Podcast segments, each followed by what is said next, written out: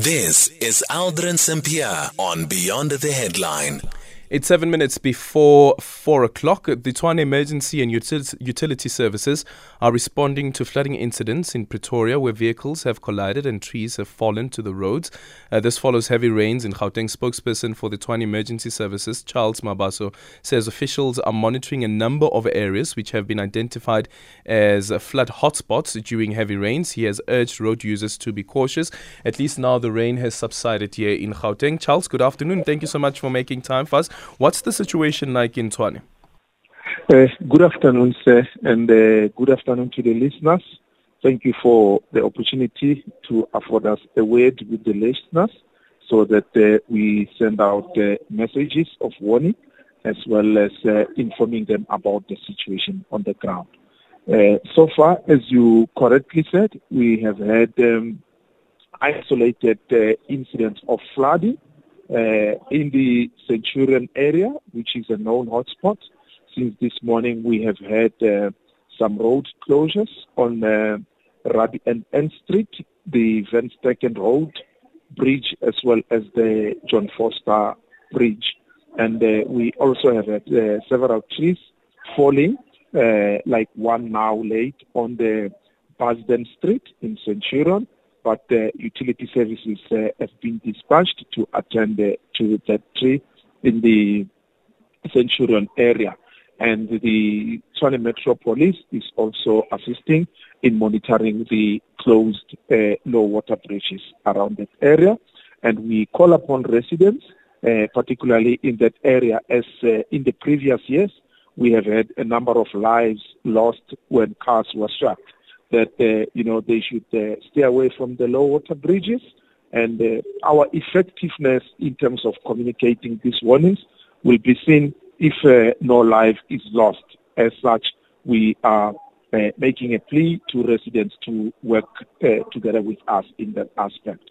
And earlier this morning, we have had a vehicle that um, drove off the road and plunged into a river on the R18, Mabopane Highway near the N4, uh, where three occupants escaped with uh, moderate uh, injuries.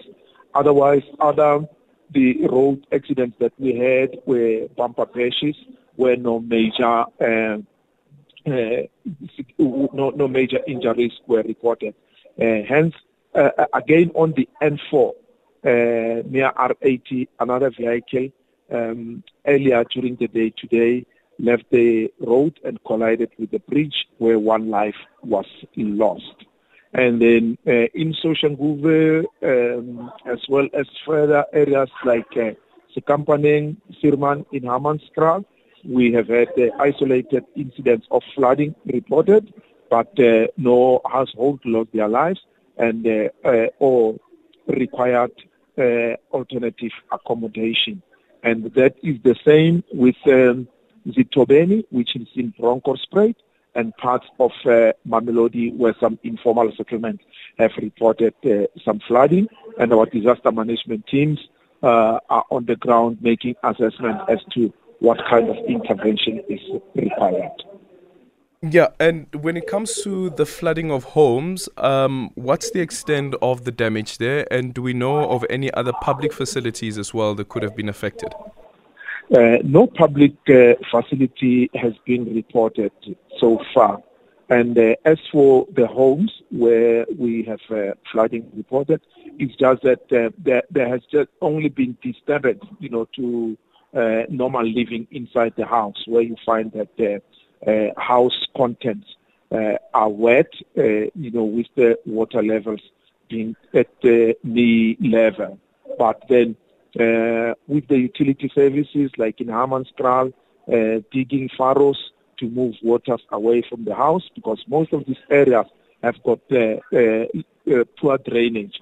But then uh, with drainage being made by utility service in the, the incident of yesterday, then we have water moving away from those houses. That is the same as in block MM in Soshanguve where a house was flooded and that um, a way has to be made for the water to move away.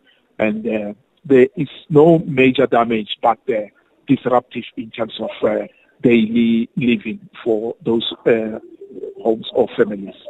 And and just a final one in closing. Considering that um, you have matriculants who are writing their final exams, do you know of any schools that had to suspend um, a class today because of the floods?